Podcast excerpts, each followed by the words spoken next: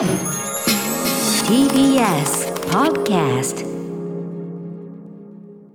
8月17日水曜日時刻は午後8時を過ぎました。TBS ラジオ第6スタジオからお送りしているアフターシックスジャンクション略してアトロク。パーソナリティは私ラップグループライムスターの歌丸です。そしてはい水曜パートナー TBS アナウンサーの日々真央子です。さてここからは聞けば世界の見え方がちょっと変わるといいなの特集コーナービヨンドザカルチャーですでは早速ですがこんな楽曲から今夜は始めてみましょう。リモートで今日ご出演いただきます小室孝之さんからぜひ曲紹介をお願いいたします。はい、えーハイドン作曲、弦楽四重奏曲第31番ロタン調より第一楽章です。はいハイドン作曲ロシア四重奏曲集というところからねきまずはかけてますけど小室さんこれは曲はいつ頃の曲なんですか？はい、これはですね、1781年に楽譜が出版されたうん。ものですので、もう240年ぐらい前の曲。240年前 か。そうか。はい。で、どうん。ハイドンはですね、いわゆるウィーン古典派の作曲家と知られてるんですけども、はい。なんでロシアかというとですね、これ、後のロシア皇帝になった人に曲を捧げたんで、ロシア四重奏曲っていう愛称がついてるんですね。なるほど、うんうん。うん。これはどういなんていうか曲としてね音楽としてどういう歴史的位置づけなんですか？はい、えー詳しくはまた後でご紹介するんですけども、なんで、えーこんな渋い曲をかけてるかというとですね。ちょっとこうはんなりとね、うん。はんなりとそうなんですよ。うんしてますよ、はい。うん。これはですね、弦楽四重奏のフォーマット、まあ基本的な形ですね、を作ったのが実は、このハイドンフランツ・ヨーゼフ・ハイドンという作曲家あハイなんですね。ドンなんだ。そうかそうか。はい。うんえーまあよくね、彼は交響曲の父と言われるんですけども、実は弦楽四重奏も、まあ彼が基礎を作ったと言って、へえー間違いないんですね。うんうん。なんですけど、だからこんなの聞くとですね、え、これを今日聞いていくのっていうのでちょっと心配になるかもしれないですけど、まあ、これはこれでもちろん素晴らしいんですけども、これがですね、どれだけ今21世紀現在新しく更新されてるかっていうのを皆様にご紹介する特集でございます。はい。もう小室さんならではですね、うん。はい。楽しみです、はい。ということで改めて今夜はこんな特集です。ドラマじゃない方のカルテットがこの夏めっちゃ盛り上がっていると言われてもいまいちピンとこないので教えてもらおう。カルテットつまり弦楽四重奏のこと特集はい、音楽ラーターの小室孝之さん曰く、えー来月には注目の弦楽四重奏グループの来日が続きここに来て弦楽四重奏カルテットめちゃくちゃ盛り上がっているということです、ということでこの機会に、まあ、どういうことなのかね、はい。俺えそうなんですか？としか言いようがない、ね、ていうかど どこでどのように動いてるんですか、盛り上がっっているとは何もピンときてない、はい、一から教えてもらおうということです。はい、オーケストラの、まあ、規模を徐々に縮小していって最後に残るのが弦楽四重奏と言われるほどに究極のミニマルスタイルながら、ハイドンやベートーベンといった偉大な作曲家たちを魅了したこの編成。21世紀になった今でも新曲がバンバン作られていて、ええ。人気カルテットグループ各地で公演を行うといった現在も熱いんですバンバン新曲そうなんだ。バンバンええ。はい。めっちゃ熱いです。へー。はい。ということでいつもお世話になってます小室孝之さんに弦楽四重奏の歴史から現在おすすめの最新楽曲まで教えていただきます。改めまして音楽ライター小室孝之さんです。よろしくお願いしますはい、私も小ボサーです。よろしくお願いします。あこぼさんしょうがない小室さんがこぼすんじゃしょうがないわそれいやいやいや、は。もう本当ひどいもんですよ。まあ、そんな話をしてるけど、気になくて。もう本当はですね、うん。あの、さっきね、あの、18時台聞いて、グルービーポチッタとか、はい。シャネル銀座の話をしたりとえか、えあるいはですね、あの、3歳の息子でがドンブラザーズで、うん。えー戦隊ものデビューしたとか、あー話したい話はいっぱいあるんですけどもそれやってると全然時間がなくなっちゃうので、はい、あの、今日は話を進めたいと思います。はいまあいつもありがとうございますいつもお世話になっております。いえいえではでは小室さんのご紹介ですはい。1986年生まれの音楽ライターでいらっしゃいます。東京音楽大学及び同大学院で作曲や音楽学を専攻。現在はクラシック、ジャズ、映画音楽を中心に演奏会や CD の楽曲解説、またアーティストのインタビュー取材など幅広く活躍していらっしゃいます。この番組では毎週金曜日夜8時から1週間の番組を振り返るフューチャーパストにもご出演いただきお世話になっております、そして直近ですと6月29日の水曜日でした。シンフォニックジャズ特集。こちらも勉強になりましねた、面白かった。そして狭間美穂さんもねその語りも含めて本当に素晴らしかったです、はい。はい、狭間さん無事に今来日して、うん。いよいよですね、公演があさってですね、迫ってまいりました。はい。はい。まあ本当にでも小室さんが次々と送り込んでくる最高級資格の皆さんが本当に最高の特集を次々とやっていて。あね、あの、サリエリ特集、本当に私も一リスナーとして最高に楽いしませていただきました。やーもうあれもうあれよ念願でしたね。よかったな。いやー素晴らしかったですね。はい。もう本当最高でした。はい、いやもう河野さんのおかげですよ。いえいで、え。はい、今日はねカルテット特集ということですけどはも、い、まあうん。一曲目はまあザという感じというか、うん。あの本当にこうなんとなくこういった感じのクラシックなんだろうな弦楽四重奏ってっていうイメージはあったんですけど、ねここじんまりしてるからなんかこうはんなりとさそうそうそう。あのにお昼の晴れたお昼の午後にええ。T を傾けながら、そうちょっとやんごとなきな感じ。うんやんごとなきん。なね、そんなイメージですけど、そう。はい。うん。ただ、うん今暑いということで、まあ、どうなっているのか、うん。ぜひ引き続き聞いていきましょう。ちょっとでもその弦楽四重奏という形でねこれがそうかとかいちいち正直申し訳ない。あの意識しながらはい。あんまり聞いてなかったかもしれないですよね、うん。いろんな音楽を。はい。はい。はい、でも実は結構結構実は耳にしてるはずだということでもあるんですよね。そうですね。まあ、一番有名な弦楽四重奏が使われたポップスは何かというと、うんビートルズのイエスタデイですね。あイエスタデイえーあれ要するにそうなんだ。はい。あれは、要するに、ポール・マッカートニーがギター弾き語りしてると、後ろに弦楽器が入ってくるんですけど、はいはいあれがね、弦楽四重奏なんですよ。うんうんあれもなんだ。はいはい。はい。だから、これ、オリジナルのバージョンは、ポール以外のビートルズメンバーが演奏してないっていう有名な話なんですよね。はい。はい。はい。というこんなものであったり、あるいは何といってもですね、MTV アンプラグドで、はい。えーですね、歌丸さんも、まあ、弦楽手術の他にもね、はい。えーフルートとかも入ってましたけども、うん歌丸さんも弦楽手術と共演されてたじゃないですか。はい。おお前お前とこだろうみたいなね。そうそうなんです。じ あの実はストリングスあの弦楽器と絡むのは初めてでああいうあのバイオリンとかと、はい。あのあのビオラのえっとしえ島岡智子さん率いるともちゃんカルテット、通称ともちゃんカルテット。あのそうなんです。あのともちゃんカルテットは割とこういうポップミュージックと絡むあれとかも機会も多いみたいなんであのバンマスの竹内和武さんがまあ呼んできてあの本当にストリングスアレンジから何から。でもね音楽言語がそもそもなかなか違うから、そうなんのですよね。そこのすり合わせはね、すごい、まあ、スリリング、大変だったけど、面白いとこでした、やっぱり。うんうんうん。うんはい、そう、そうなんですよ。よ。だから実は、えっと、いろんなジャンルでですね、弦楽手術を取り入れた編成っていうのは結構あって、うん。例えばそれこそ前回ゲストに来ていただいた、狭間美穂さんの M ユニットにも、弦楽手術をビッグバンド的な編成に見えるんですけども、はい。実は弦楽手術を入ってますしあるいは TBS ラジオで言うと、菊池成吉さんのペペトロメントアスカラールっていうね、うん。あのところにも入ってたりとかですね意外と、あの、特にジャズなんかお好きだとですね、最近は弦楽四重奏が入ってる編成が熱いなんてことがですへねー、結構あったりするんですよ。結構いろんな音楽像の中に入り入れやすいんですかね。そうなんです。これはまさに再編、あ、なんか最小編成のオーケストラ的なイメージですそうか、よやっぱり。そうか、そうか、そうか、そうか、そうか、そうか。ライムスターさんのライブこのアンプラグド見ててもこう4人がこう揃ってるって絵的にもなんかかっこよくて、うんうん。その音もそうだけどこうなんですよなんか映えるなってすごい思って。うんはいはいいう。だから、あの、例えばほら、普通の歌番組とかでも、うん後ろでストリングスがこう弾いてたりするじゃないですか。ええあれもうちょっと多い、人数多い場合もありますけども、やっぱり絵にな、絵にもなるんですね。かっこいいですよね。なんかストリングス入れるなら、じゃあ、その弦楽四重奏でいこうっていうことになるんやするのかな、やっぱね。うんそうなんですね。ん上物でメロディーだけやるなら、バイオリンだけね、5人とか10人って感じなんですけども、よりこう、しっかりとですね、アンサンブルさせるんだったら、やっぱりカルテットっていう選択肢がいいんじゃないかっていう感じになってますね。はいうんえーしかも、まあ、新譜もバンバン出てるし、特に今年がすごいっていうことらしいですね。ちょっとね、日本からするとね、この後9月にね、すごい団体が2つ来るんですよ。それをぜひご紹介したいなと思って、この時期にやらせていただきました。このタイミングならではというね、ことなんですよはいはい。ということでお知らせの後カルテットつまり弦楽四重奏についてその歴史から最新地点まで実際に曲を聴きながら小室さんに解説していただきます小室さんよろしくお願いしますはい、お願いします。After Six Junction. 時刻は8時11分です。TBS ラジオキーステーションに生放送でお送りしています。アフターシックスジャンクション。さあ今夜はドラマじゃない方のカルテットがこの夏めっちゃ盛り上がってると言われてもいまいちピンとこないので教えてもらおう。カルテットつまり弦楽四重奏のこと特集です。はい解説してくれるのは引き続き音楽ライターの小室孝之さんです。よろしくお願いします。はい、お願いしおます。まあドラマのねカルテットはもちろんその弦楽四重奏のそのミュージシャンたちを中心とした話だからカルテットなんだけどもちろん、ね、そうまさにそうなんですけどね、でもあのというか、やっぱり映画とかドラマになりやすい編成ではあるんですよね。4人やっぱね、実際の有名なカルテットとかも、はい。こうだんだん年月重ねるごとに仲が悪くなってって、一緒に移動しないとかってみたいな、こう、漫才のトリオとかコンビみたいなだったりとか、バンドみたいなですね、それをクラシック分野だと一番近いのがね、カルテッかトなんですよ。バンドに近いか。そうかそうか。はいはい。だから非常に例えば久石譲さんがかつて一回だけ映画監督やったカルテットがあったりとかですあね、結構いろんなところでうん。カルテットを題材にしたドラマが多いっていうのはそういう理由だと思います。なるほどねはい。ということでじゃあちょっと学んでいきましょうかね。はい、うん。本日2部構成でお届けしてまいります。前半は弦楽四重奏の歴史について。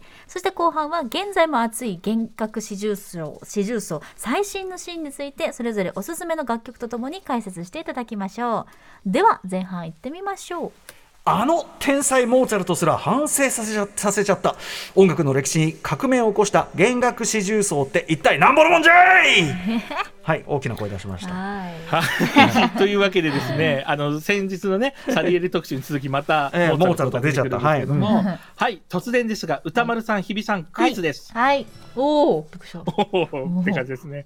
そもそも弦楽四重奏、ストリングカルテットですね、英語で言うと。は、どんな編成でしょうか？どんな楽器の組み合わせ？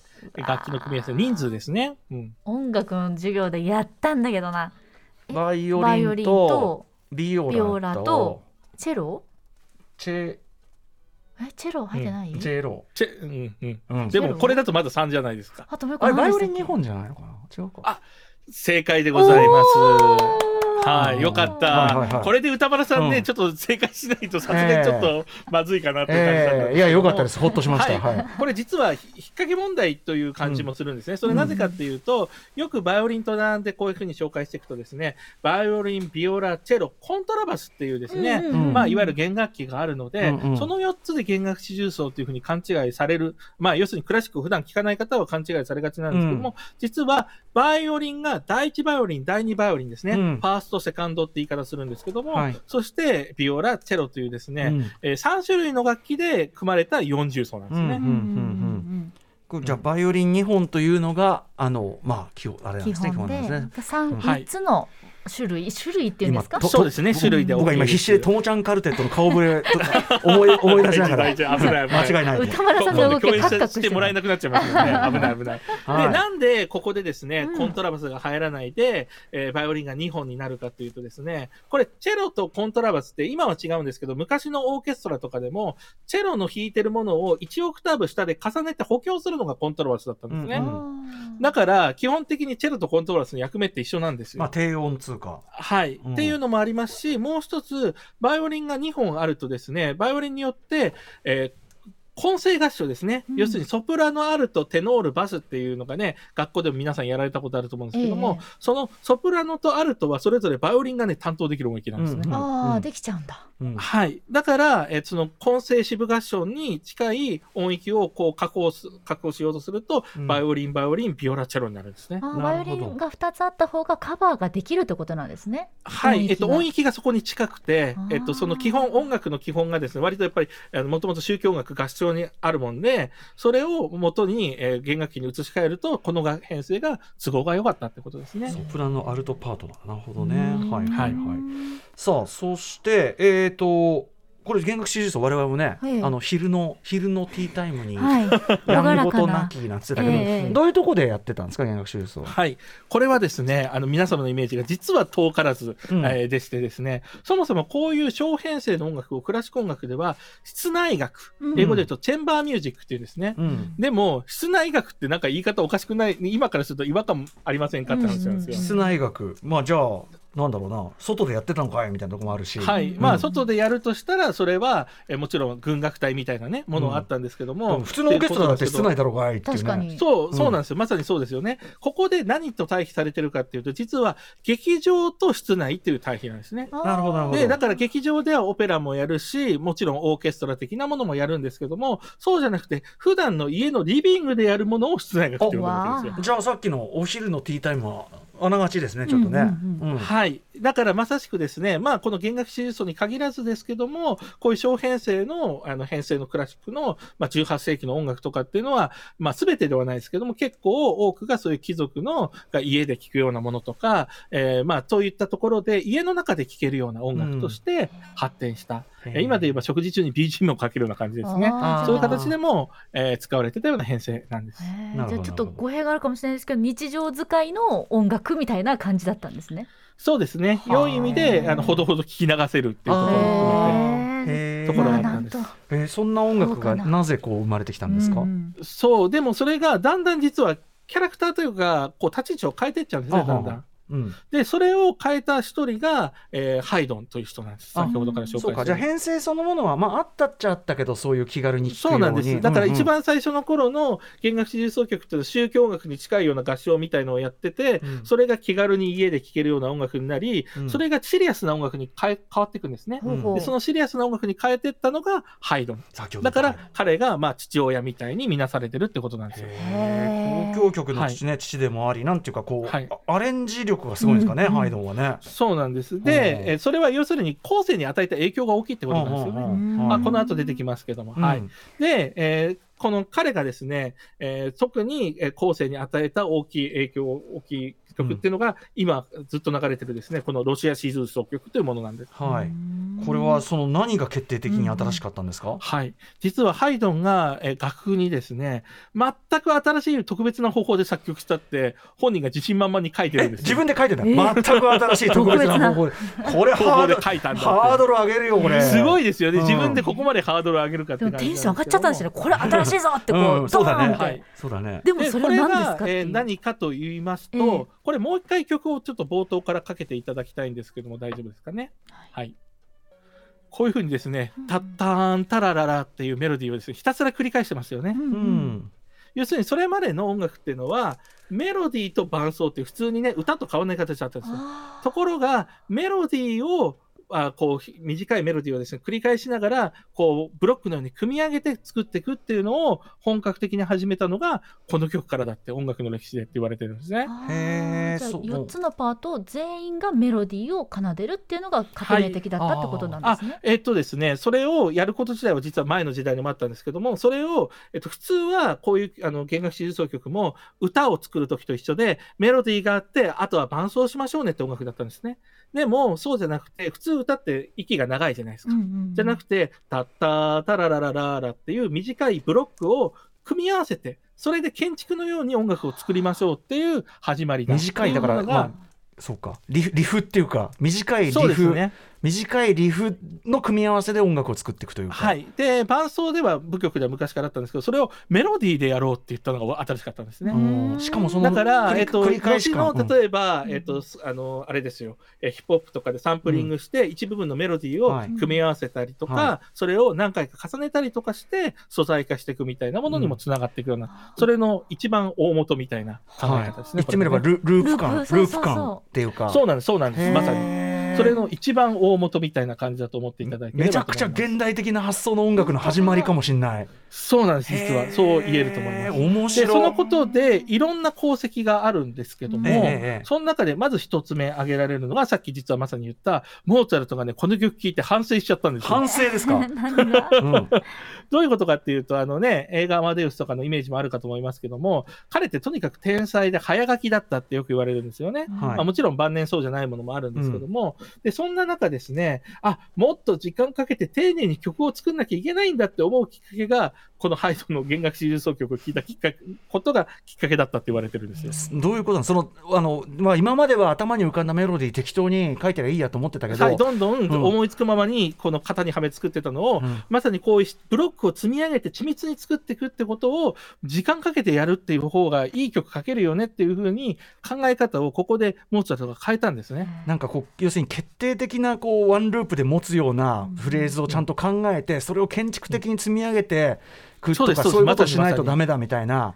そうなんです。そっちの方が絶対いい曲ができるっていうふうに、この曲を聴いてあ口調が変わっちゃったらしいんですね。今までは一筆書きならいくらでも書ける人だけどダメじゃんってそういうことだことです。そうなんです。で、そのを、まあ、何をしたかっていうと、じゃあ、これを書いてくれたハイドンさんにですね、捧げる曲を書こうって言って、モーツァルトもこう弦楽四重奏曲を書くんですよ。しかもそれがすごいのが、6つのあの弦楽四重奏曲、6つっても1つので4楽章あるので、うん。計24楽章ぐらいあるわけですけども、うん。それをなんとですね、4年がかりで書いてるんですね。すごい行動に移したな時間かけたんだ、うん。そう、だからモーツァルトらしくないわけですよ、そこですすでに。ねあのモーツァルト、はい、あはい、でそれをまさにハイドン本人に検定して家に呼んで聞かせてっていうことまでやったんですね。ハイドン的にはもうさ全く新しい特別な方法で作曲したら、モーツァルトが俺にそんな捧げる曲作っちゃって、もう、はイエーイでしょうね。そう。でしかもこの時美しいのがその時まだモーツァルトのお父さんが生きてたのかな、うん。でそのお父さんに対してあなたの息子さんはこのようにあの存在する作曲家の中で一番の天才ですみたいなのをうんうん。お父さんに言ったんですよね。ああお互い嬉しかったんだ。そう。ね天才たちの交流というねいうのが一つなんですえね。ははい。いはいはい。で、もう一つが、まさにこういうブロックを積み上げる作曲っていうのは、ハイドンの弟子であるですね、ベートーベンにめちゃくちゃ受け継がれていくんあですよ。ベートーベンハイドンの弟子なんですね。はい、うんハイドンの弟子なんですけども、まあ、えっと、ハイドンが亡くなった後のあの曲っていうことになりますけど、時代的なもうなるかな、うん。なんですけど、一番有名なのは、要するに、運命ですね、交響曲の。じゃじゃじゃじゃーん、じゃじゃじゃじゃーんってあるじゃないですか。その後って、じゃじゃじゃじゃん、じゃじゃじゃじゃん、じゃじゃじゃじゃんっていうふう本当に、モチーフ踏み上げていくじゃないですか。本当だ。あの、あるいは、えっと、大工の時に、タタタタタタタタタタタタタタタっていうのが変装されてってね、行進曲になったりとかってお話をしたじゃないですか。うんうんあれのお一番大元はこれなんですよ、だから。えーなんかかさっきご紹介してる時にあのどんどんそのオーケストラを小さくしたら四重奏になるよっていう説明をしたんですけど逆だったってことですね。四重奏のアイディアからあのうん大きな大きな曲につながってったってことなんですね。まあでもオーケストラは先にはもちろんあのそオーケストラの曲自体はあったんですけども、うんうんその弦楽四重奏で書くってことは装飾があんまりないわけですようん。うんうんだからエッセンスだけで曲を書こうとするわけですよね。そうかそうか。要するに、えー油絵とかに比べるとデッサンとかに近いわけですね。うんあるいは水墨画とかそういう、は本当に最小限の要素で曲を書くってことによって、うんより曲のこうなんだろうな煮詰まり具合が高い曲を書く技術がついて、それを今度はオーケストラに転用してみたりすることですね。これすごい今のお話を伺っててめちゃくちゃ今っぽい考え方ですよ。そぎ落としてってそぎ落としてって残ったもので繰り返し繰り返し聞いても飽きないもの。でそれをまあアレンジはいくらでもやりようがあるんだけどまずはそこを見つけ出すっていうことを現代のその優れた多分プロデューサーとかはもうその最小限の優れたリフとかルループイワンループで成り立つものを探そうとしてるのでまさしくその発想なんだ。そうなんです。で、それが、まあ、ベートーベンにあるってことなんかは比較的されてるんですけど、さらにその大元が実は、さっきからかけてるこのハイドンの弦楽四重奏のロシア四重奏曲だっていうのは、まあ、クラシックのね、お詳しい人は知ってるかもしれないですけど、うんそれ以外はまあ、まだ知らない話なんですね。しかも一見ね、はいそんな尖った曲に聞こえないところが。そうそうそうはい。ねえあすごいわでもそのお話ですごい分かりましたそれ。ははい。私めちゃめちゃ重要だという。はい。はいもうそのようにもう幻覚四重奏さまざ、まな革命を大きく起こしたというのも分かりましたけれどもぜひ押さえておきたい作曲家小室さんうん教えてください。はい、えーもちろんこの後ハイドンの後ですね現代の作曲家に至るまでいわゆるクラシック現代音楽の作曲家はみんなと言ってもいいほどですねうん弦楽四重奏を書いてあるんですけど、特にこの弦楽四重奏の中で最高峰って言われるのが2人の作曲家がいましてまず1人はハイドンの弟子であるベートーベンですね。うんベートーベンは弦楽四重奏曲じゃあまあ運命ね運命きちゃってちょっとこれだけ来ると笑っちゃうんだけど弦楽四重奏曲っていっぱい書いてるんですかじゃあ、はい、えー彼はですね生涯のうちに16曲ですね、うん。CD にすると8枚分ぐらい書いてるんですけども。結構、うん。はい。特にですね、実はそのうち12から16番の5曲ですね、これは大工を完成させた後に晩年に集中的に書いてるんですね。うんうんで、未だに、クロート筋からすると、ベートーベンの最高傑作は大工じゃなくて、こっちの弦楽四重奏曲だと言われてます。えー、なんだ。そうはないん、だ、私も正直に言うとですね、例えばベートーベンの好きな曲をランキング付けしてくださいって言ったらですね、大工ね、トップ5に入んないですよ、私。えー、そうなの？ベートーベン総選挙？そうなんだ。そう、全然一人で総選挙やったらぜ、いやまあ、トップ10には入ると思いますけど、ねえ。トップ5には入んないですね。そのぐらい他にもいっぱい。特。集までやっていただいたのに。へえそうなんだ、はい。で、まさに私、じゃあ、何がいいんだって言った時にですね、うん。私が一番好きだし、なんなら、えーですね、あの、まあ、私だけじゃなくて、うんえ世間的にもベートーベンの最高傑作って言われてるものを今日お聞きいただきたいと思いますちょっとだけでも。はいぜひぜはいひ。それが、えー弦楽四重奏曲の第15番なんですね。うんこれ全5楽章あるんですけども、真ん中の3楽章が一番長いんですけども、うんこのね、タイトルがすごく意味深なんです。はい。えー病より言えたるものの神への聖なる感謝の歌ってついてるんですね。なんかややこしいな。本当。うん。そうでもこれ簡単な話で、うんもう晩年で病気がちで、えー病気に伏せってしまうと作曲ができなくなっちゃうわけですよね。うんうんで、いよいよ自分ももうダメか死ぬのかと思った時に回復することができたんですよ。うんうんで、それは神様のおかげであると。うん彼はカトリックのね、信者でもあったので、はいだから神に、こう、自分が生き返らせてくれて、もう一度曲を、作曲をさせてくれてありがとうっていう感謝を曲に込めたものなんです。ベートーベン自身のじゃあ心情でもあるんだ。はい、で、これがね、ものすごいベートーベンらしからぬ透明感にあふれた、もう泣ける泣ける曲なんですよ。はい。というわけで、こちらお聴きください。弦楽四重奏曲第15番の第三楽章です。はい、ベートーベンの弦楽四重奏曲第15番、えー病より言えたるものの神への聖なる感謝の歌をお聴きいただきました。ちょっとここで、えー、と電車の情報です。はい、電車の情報をお伝えします。え大崎駅で発生した人身事故のため JR 埼京線は大崎駅と大宮駅の間の全線で運転を見合わせています。運転の再開は8時50分頃を見込んでいるということです。また JR 山手線や横須賀線、高崎線、相鉄線への直通列車にも遅れや運転見合わせなどの影響が出ています。どうぞご利用の方ご注意ください。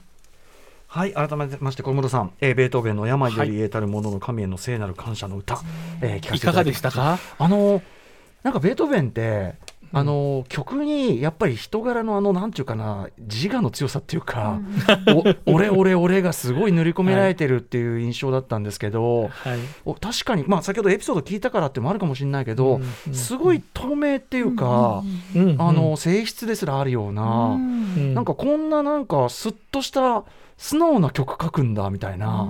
そうなんですよ。ちょっとベートーベンがこれ書いたっていうのをさらに泣かせるわけじゃないですか、はっきり言って。うんうん私もこれをですね、もう十分前ですけど、あるあの演奏会で聞いてですね、はいもうこの時にもうね、私当時まだあの音大で作曲を専攻してたんですけども、ええあ、作曲やめようって思いましたえね。ー もうこんなん叶うわけないじゃんと思ってですね、でえーもう作曲やめるきっかけになった曲の一つうですね。わこれしかもその先ほどおっしゃったすごくシンプルな構造みたいなの中でも、はい特に旋律そのものめちゃめちゃシンプルですもんね。はい、そうなんです。まさにおっしゃる通りなんですね。なのにっていうか、こうミニマルな構成だからこそそれぞれのメロディーの訴えかける力みたいなものがすごい伝わってきてなんかキャラが立ってるなって思いました。いや、もう本当におっしゃる通りですね。うん純粋無垢なのにすごくエネルギッシュで強いって、うんこんなことありますって話の曲なんですよね。いへーや本当にすごい曲です。はい、ベートーベンの最高傑作とも言われる、えー一曲でございました弦楽四重奏曲第15番の第三楽章「時山より言えたるものの神への聖なる感謝の歌」聞かせていただきました。はいさあ続いてええ、2人目もぜひ教えてください。今度は一気に20世紀にですね、主にね、あの飛びまして、ハンガリー出身の作曲家、ベーラ・バルトークです。ベーラ・バルトークさんはいはい。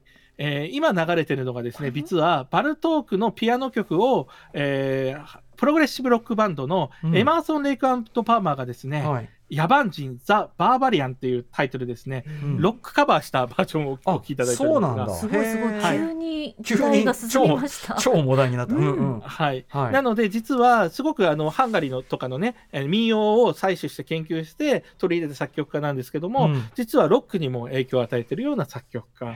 で同時にベートーベンのこう流れを組むようなものすごい緻密な緻密な曲を書く人として有名だった人なんですね。さっき伺ったねその構築的な感じとかってそのシンプルな繰り返しだけど、どんどんそれを建築に構築していくってまあプログレ的でもありますもんねやっぱね。確かに。そうなんです。その結果、えっと、この20世紀ぐらいになると、変拍子になったりとか、うんうん。より不協和音になったりとか、みたいな形に、どんどんこう、形が変わっていくんですよね。うんうんうんそれを、えーまさにプログレッシブロックのバンドの人たちは、えー率先して取り入れたんですね、実はね。なるほどなるほど。はい、はい。ベーラ・バルトークさん。はい。はい。で、彼は弦楽四重奏曲6曲だけ、なので CD2 枚分ぐらいなんですけども、まあ、最高傑作は4番か5番のどちらかですね。でそのうちね、今日は比較的聴きやすい5番の方の、えー第5楽章。これのちょっと冒頭をお聞きいただきたいと思います。めちゃくちゃかっこいいです。うんはい途中でございますがベーラ・バルトーク弦楽四重奏曲第5番、えー途中まで聞いていただいております。はい。なんかいかがでしょうか？なんかすごいあのかっこいいです確かに。なんかかっこいいって表現するのがすごくいい感じだけど、なんかミニマルなそのフレーズの繰り返しと重ね方がすごい複雑になっててはい。めちゃくちゃそれがものすごい、なんか、つ近くで重ねられるんで、うん。だんだんだんだん密度が高すぎるんですよね。なんかさそのだんだんだんだんやっぱ音が迫ってくる感じっていうか。そそそう。激しく弾いてる姿が目に浮かびまだしした、途中はちょっともうなんかさなんか本当それこそギターリフじゃないけど、うんはいちょっとそういう風に感じられてきただんだんグルーヴができてくるっていうかそうなんですよ。とディストーションとかね、かけてるわけじゃないのに、まずね、ディストーションかかってるようなね、音色にも聞こえてくる感じ。ヘビーなサウンド、うん、はい。あの、プログレのファンとかにも愛された理由だと思います。かっけえはい確かに、はいなんかでもものすごい現代の音楽を聴いてる感じがしますすでに。はい。うんもうこれが1920年代よ、30年代ぐらいかな。うんはい。もう20世紀に入ってきてますので、そのぐらいになりますね。全部弦楽四重奏なんですもんね、はい。で、さらにこっからまた全然違うサウンドに変わっていきます。えーはい。ということで、まあ、ここまでは歴史のおさらいですからね、ははい。いえーまあ、その重要な役目を果たしもちろんハイドンから始まって、うん。その弟子ベートーベンそして、えー、20世紀のベーラ・バルトーク音楽を聴いてきました。はい。では改めまして弦楽四重奏の歴史について解説していただきましたので後半戦に参りましょう。時代遅れから時代の最先端へ。まだまだ熱いぞ。弦楽四重奏はいということで、えーとまあ、あの先ほどもおっしゃってましたけど来月その注目カルテットの来日が相次ぐということなんですね。はい。うん、どんなグループそうなんではい。す。はい、えーちょっと実は前にですね、6月にフランスの最高峰、ヨーロッパの最高峰のエベーヌ・カルテットっていうのを来日したんですけども、実は9月にですね、今度はアメリカの最高峰、そしてアメリカの来年結成50周年を迎える伝説的なカルテットとですね、うん。えーそれぞれの今のフロントランナーとずっと50年間フロントランナー走ってきたっていうですね、はいタイプの異なるすごい人たちが来るんですよ。はいはい。まあまずご紹介したいのは、来年結成50周年を迎える、えークロノスカルテットというですね。結成えー50周年、えそのよ4人、4人50年やってるんですか？あえっ、とですね、あの、リーダーが立ち上げて50年で、えっ、と、はい。ただしですね、えー第2バイオリンとビオラは、ほぼほぼ、えっ、とね、あの、5年後から参加してるんで、ほぼあ一緒です。チェロだけですね、結構こまめにメンバーが変わっていて、うんうん。今はですね、アジア系の女性が務めてます。へー。まあ、それも老舗バンドみたいなね、それもね。本当はい、でもだから本当に彼らはしかもいわゆるクラシックの清掃みたいのしないので、はいあ普通にねあアーシャ見ると完全にロックバンドにしか見えないですね。はいそうなんだ。えはいで50年間しかもうん19年ぶりの来日なんですよ。あなるほどなるほど。じゃあこれは結構貴重なだし50年間走り続けてきたバンドってだけでもすげえんだけどって話ですよね。しかもねその50年間の走り方がねとんでもないですねこの後ご紹介するんですけど。うんうんはいえ。えはいどういうグループ？うんなんでしょう？はい。結成は1973年なんですけども、有名になっていくのはですね、ノンサッチっていう、えー当時ですね、あもうノンサッチ、えっとね、1980年代以降に、あの、ECM 系の人が経営についた、うんえーこう、レーベルなんですけども、はいそこでですね、1986年に契約して、まあ、クロノスカルテットというですね、まさにグループ名のついたアルバムを発表してて、はいそこでですね、アルバムの最後に入ってたのがこの曲なんです。うんうんはい。えーあ、えっと、今かかります。はいはい。もう言わずと知れた地味編、うんジミヘンドリックス、はいパープルヘイズ、はい。そうなんです。こういったものも普通に演奏しますよ。だから、ただ、なんとなく客受けでやるんじゃなくて、えーうんジャズとかロックとかクラシック現代音楽も、まあ、クラシックって言っても古いものはあんまりやらないんですけど、うん逆にこの人たちは、うん新しい音楽は何でもやりますよっていうグループがめちゃくちゃ新しかったんですね。しかもなんか乗りますね合うねめちゃくちゃ、そうなんです。素晴らしいんです。ちゃんとなんかね、上辺だけじゃなくて、すごくちゃんとブルージーなキャラクターみたいのもちゃんとやってるっていう、本当に素晴らしいグループなんですね。うん。はいはいはい。で、中でも彼らの、えっと名声がですね、割とこう有名になったというか注目されたのは、えっとスティーブ・ライヒという、うんこの後またご紹介しますけど、アメリカの巨匠の作曲家がいて、彼が初めて書いた弦楽四重奏曲も、このクロノスカルテットのための曲なんですね。んそれが Different Trains という実はホロコーストものの曲になってて、それはなんとグラミー賞を取ったんですね。ねそれは、えっと、ライヒに贈られた賞なんですけども、まあ演奏してるクロノスにとっても非常に名誉なことでですね、うん有名になって、それが実はさっき、えー後半、え今これですね。あこれかのかかってるんです。これね、ぜひ、あの、今日ちょっとご紹介する時間ないんですけど、本当に素晴らしいので、で、ぜひ、あの、時間ある方はですね、あの、英語で何言ってるか見ながら聞くとですね、ホロコーストものの映画で本当泣けるというか、めちゃくちゃ、こう、痺れる感じの、えーうん音楽になってるので、ぜひ、ホロコーストものの映画とかお好きな方は絶対チェックしていただきたいんディファレントですけども、トレインズ。はい。はい、うん今日ご紹介するのはですね、この後、その発展系なんですね。うんこの Different Trains は結構、えーこの辺の音楽好きな方はみんな知ってる超有名曲なんですけども、うんそれの発展系が実は、えー2011年に初演されたライヒの WTC911 っていう曲なんです。WTC ってのは世界、あれですね、ワールドトレードセンターですかね。やっぱはりい。というわけで、2001年の同時多発テロ当日の、えっと、北米航空宇宙宇宙防衛司令部、要するに航空の管制をしている人たちですの、と、ニューヨーク市消防局の事故当日の録音を使って音楽にしてるんです。はあなんかそのドキュメンタリー的なはい、そうなんです。まあ、かなり演出はね、もちろん音楽なので強いので、じゅドキュメンタリーとちょっと違うかもしれないですけど、ドキュメンタリーな要素を持つ、実は音楽作品っていうのがあって、うんそれをライヒが曲を書いて、この、えークロノスカルテットが演奏してるので、それがですね、一楽章だけ、えーをですね、ちょっと私この後英語のうんえー喋、ってる内容に合わせて日本語訳をつけますので、えーちょっと前編をお聞きいただきたいと思います。はい。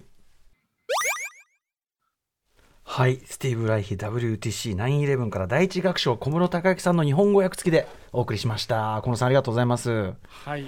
いかがでしたでしょもううか現代音楽っていうかね、完全にそういう領域。しかもこれすごいですね。あの、なんかサンプリングっていうか、実際の音声の言葉にこうフレーズっていうのかな、うんそれを音階化して、はいフレーズとして吹いてま、あの弾いてますよね、バックでね。そうなんです。これをライヒ自身はスピーチメロディーって呼んでるんですね。うんうんうん。で、これで、えっ、と、例えばさっき言った Different Trains も曲書いてますし、あるいはえっ、と、例えば、えークローンの羊のドリーって歌詞で言いましたけども、はいそういう人間の科学とかの題材を描いた、スリーテイルズっていう新しいタイプのオペラなんかも書いてるんですね。うんうんうん。はい。なるほど。その言葉が持つ音階そのものをまたメロ、うん演奏し直すというかね。うんめちゃくちゃそれ自体も斬新だし、はい。うん、なんていうか、ねおうん、音色が言葉になっていたしこれってやっぱり弦でしか出せない音世界観じゃないかなと思ったんですけどどうでしょうかそうですね。弦じゃないと多分元のその喋りとかを壊してしまう。要するにうまくそれを音楽化して合わせて楽器にするのは弦楽器がちょうど良かったんだと思います。うんはい、いやーでもハイドンからすごいとこまで来ちゃったなっていう、うんはい感じのね。こんなこともできるんですね。はい。まあもちろんこれは事前に収録したサンプリングとか、えっと、多重録音との共演なんですけど、これも実は、え現代の弦楽四重奏曲なんですね。うんこれ、はい。これ聞かされて曲。弦楽四重奏って浮かばないですもん。本当に。うんはい。でも、こういったことも含めて、新しい可能性を常に追求してるのが、クロノスカルテットなんですね。あとやっぱりその、先ほどから言ってるそのミニマムなその編成っていうのが、うん。やっぱりすごい現代的なんだなっていうか、ここになんかね。過剰な装飾があったらすごい途端になんかその過剰なドラマ化っていうのかな、はい、そっはい、ちに行っちゃって。そうですね。ま。うん、このやっぱり最小編成だからこそのちょっと突き放したようなクールさみたいな、うん。これがやっぱり今の音楽になる一つの要素なのかなって気がしました。うん。はい、えちなみにこれは、クロノスカルテット19年ぶりの来日公演。日本でもいっぱいやるんですね。そうなんです。まあ、残念ながらこの曲はやらないんですけども、さっきご紹介した Different Trains なんとかも、えー各地でやったりやらなかったりします。うんえっ、と、東京公演からですね、えー京都公演、埼玉公演、神奈川公演、盛岡公演と、えー9月から10月頭にかけて、えやっておりますので、ね、えーちょっと後で、えーちょっと今ご紹介する細かい時間はないんですけども、はい、えー後でですね、こちらは、えーぜひチェックしていただければと思います。東京、京都、埼玉、神奈川、盛岡で、えー9月末から10月頭にかけてやります。はいちょっとね、えっと、時間迫ってきたんで、ちょっと駆け足になりますが、もう一組、注目カルテットご紹介いただけますか？はい。もう一つはですね、結成20年ぐらいかな。あの、もうちょっと若いですね、アタッカカルテットなんですね。アタッカーで、このカアタッカカルテットのですね、ビオラ奏者、ネイサン・シュラムはですね、実はあの、ベッカ・スティーブンスという、うんまあ、ジャズとかね、いろんなジャンルにまたがって活動してます前、けど、よし高橋義明さん紹介してくれました。はい。はい、うん彼女の実は夫なんですね。マジか。なんとへえ。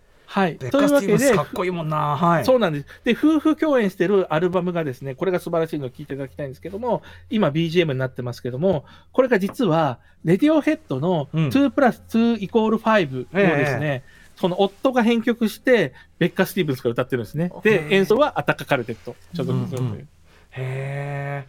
すちょっと聞いてみますか。はい。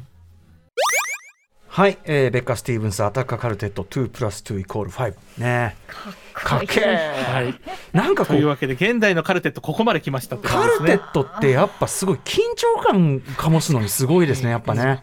まさにまさに。うん、なんか。やっぱり多多層になってるから、深いし高いからなんかそのんうん。包まれる感じがやっぱりあって、これ四重奏じゃないとできないなってすごい思いやその4つはだからもう必要必要十分はあって、うん。でそれ以上でも以下でもないということから来る、他は、はい。他は真空みたいな緊張感緊張感というか、はい。うん。かなんかかっこいい編成だってことはすごい分かりました？そうなんです。だからクラシック音楽における一番こうバンドみたいな形のですね、うん。一番かっこいいのが弦楽四重奏って言っていいんだと思います。ーなんかちょっと分かった気もします今日のプレゼンで。ありがとうございます小室さん。見方が変わりました、弦楽四重奏への。アタアタッカーカルテットも9月に来日してあちこちで公演しますので、えー皆さん調べてみてください。ということで小室さんまたまたしてやられました。小室さんにね。見事な特集で。はい、小室さんあの、はい。自身のお知らせことなどありますでしょうか？はい、えー前回出演時ですですね、えっ、と、狭間美穂さんとご紹介した東京ジャズの2022が、いよいよあさって金曜日になりました。で、私のインタビュー記事がこのタイミングで出てですね、ヤマハのマイサウンドマガジンというところで公開になっております。うん。えーすでにチケット取られた方も公演の予習にぴったりの内容ですし、えーまだ迷われてる方も読んでいただくと、あ、これなら行きたいと思っていただけるきっと内容になっていると思いますので、はい。今ツイッターにツイートもしましたので、ぜひ、えー私のです。マイサウンドマガジンというヤマハの、えーメディアなんですけど、そちらで狭間さんのインタビュー公開しておりますので、はいえー読んでいただきます。ようお願いいたします。はい。ということで、えー小室さんいつも本当に最高の特集ありがとうございます。いえいえ、いやー、はもう本当に1時間経つとね1時間前何も知らなかった。のが恥ずかしいっていう感じで。本当にい。いやいやいや、うんもうワンナップしました私。はい。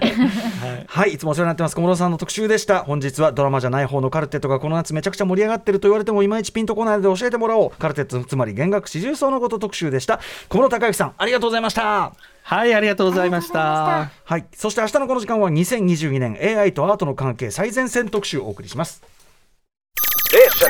After Six Junction.